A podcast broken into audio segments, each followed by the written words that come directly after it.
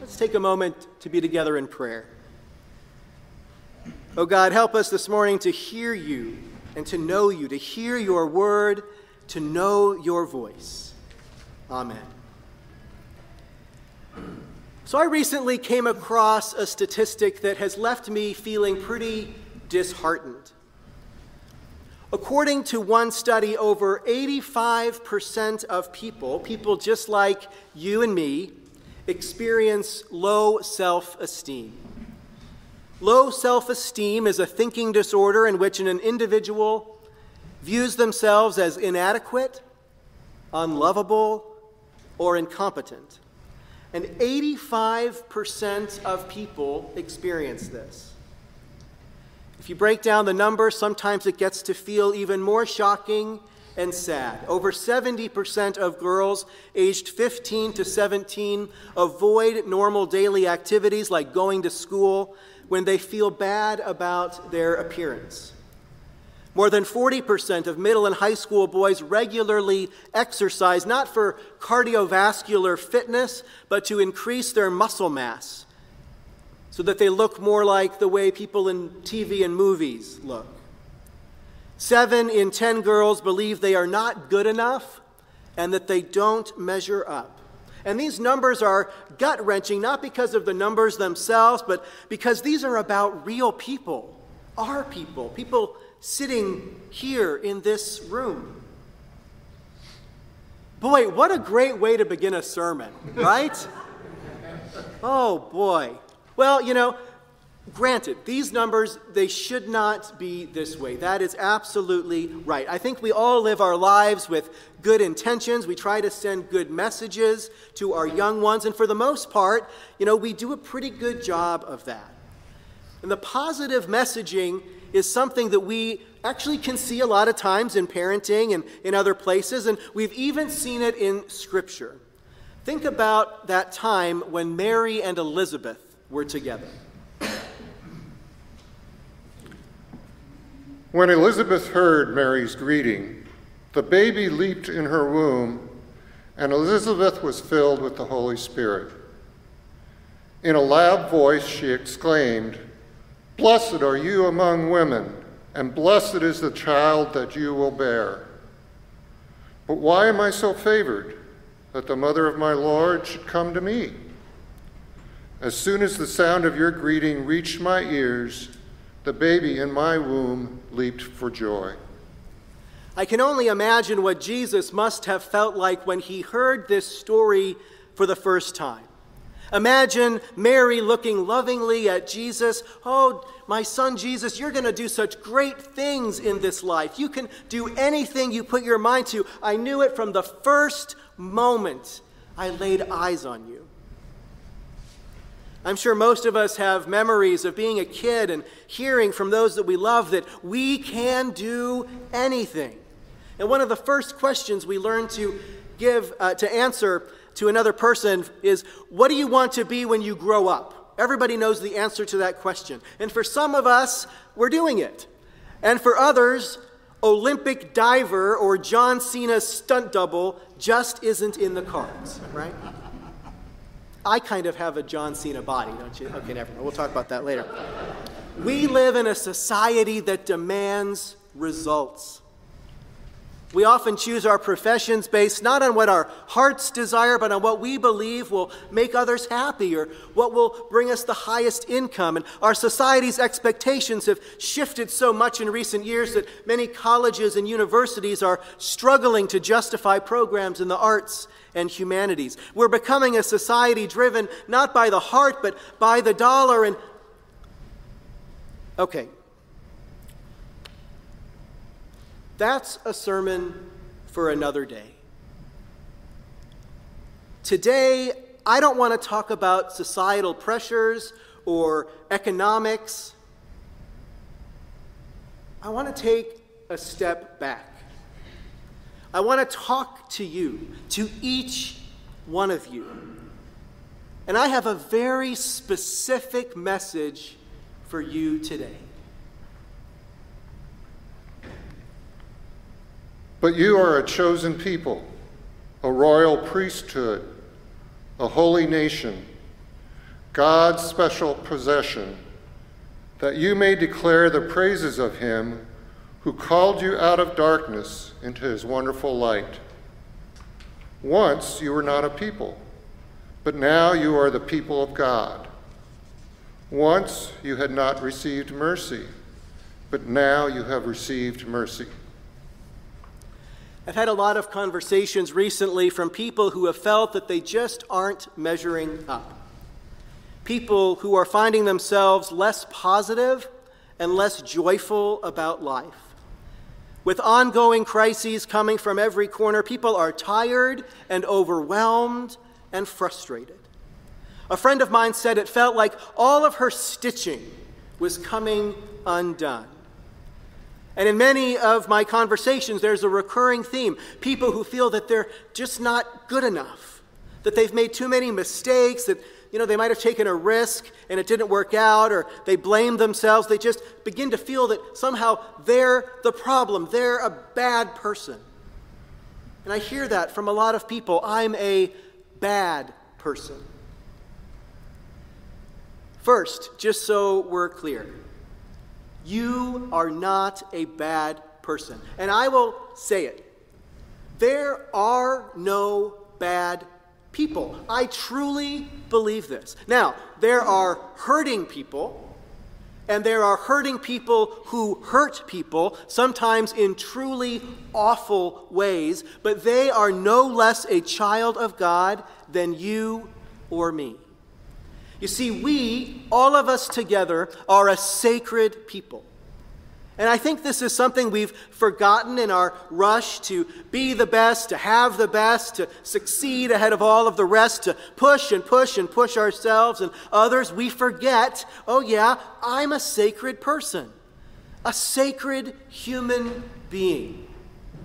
I'm a child of God.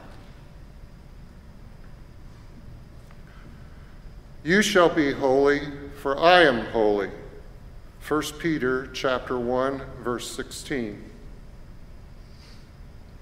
Do you not know that you are God's temple and that God's spirit dwells in you? 1 Corinthians chapter 3 verse 16. For you are a holy people. God has chosen you to be God's people, a special treasure. Deuteronomy chapter 7, verse 6. If you will hear my voice and keep my covenant, you will be a treasure to me above all else. Exodus chapter 19, verse 5. So I don't usually just sort of pick out scripture from the Bible to make my point. That's usually kind of frowned on by a lot of different people, and it's maybe not super professional. But I feel that today we need to be reminded of who we really are. We are a sacred people. And I'm not just talking about us sitting here in this room, but I'm talking about all people everywhere. We are all sacred, every single one of us. And any message that says otherwise, any message that tries to pull you down or say that you're not worthy or worth it or good enough, that's just bad, you know, not just bad church marketing, that's also bad theology.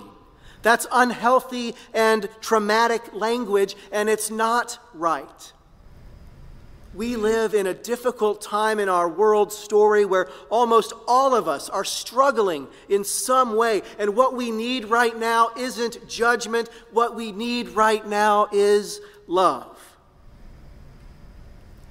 Now, the church, I'm talking about the big C church here, hasn't always done a very good job of reminding people of who they are. Oftentimes, we paint these broad strokes of people or the world. We insist that we know them, know their story, know what they're all about.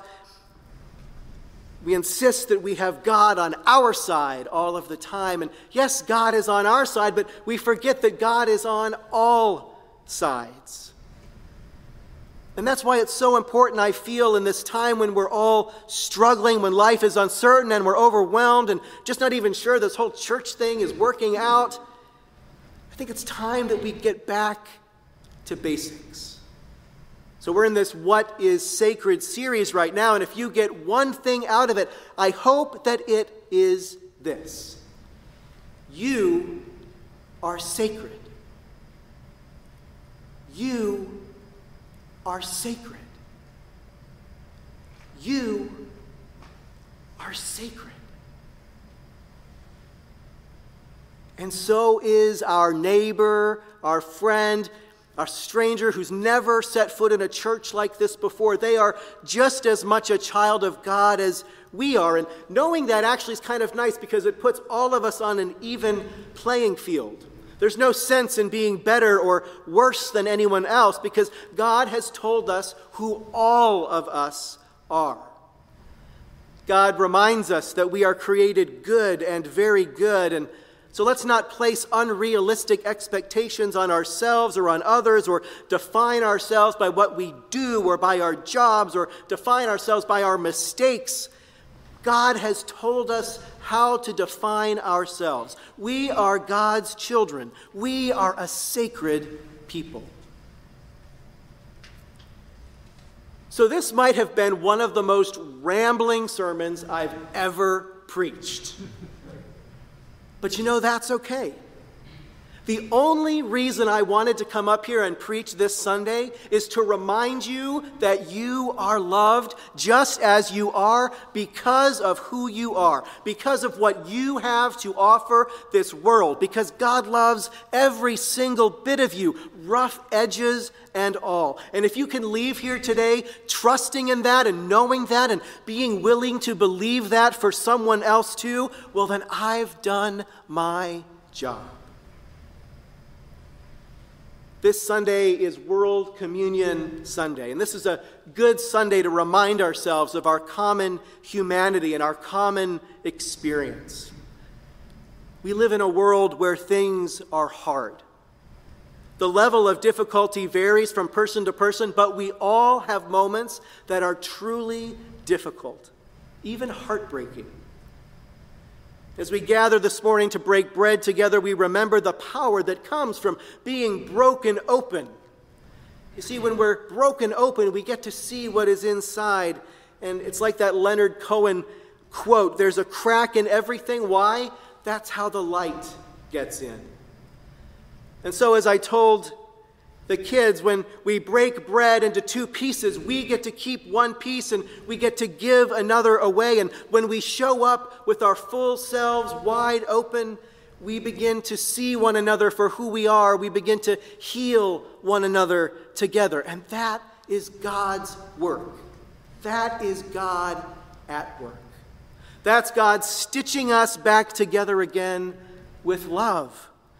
See, love isn't just a magical quality floating around in the air. Love comes from us, it comes from you. And it flows out from what we receive at this table today the gift of remembering that we have so much to give.